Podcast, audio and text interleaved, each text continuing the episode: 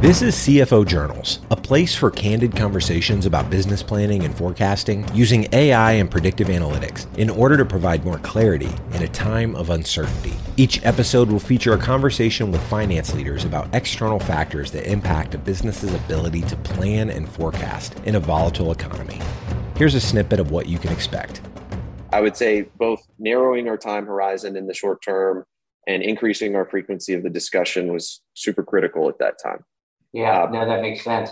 If you could think about the top challenges that you faced in the last two years, whether it was staffing, um, getting data, anything that you think kind of comes to mind that would be the top challenges that you've seen in the last couple years for FP&A teams? So for FP&A teams, I would say specifically, it's just really been getting the answer right.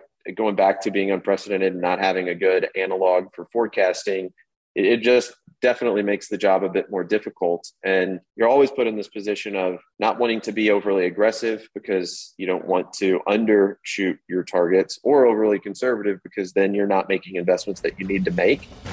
Keep connected with us by subscribing to the show in your favorite podcast player as we bring you actionable conversations from finance industry leaders.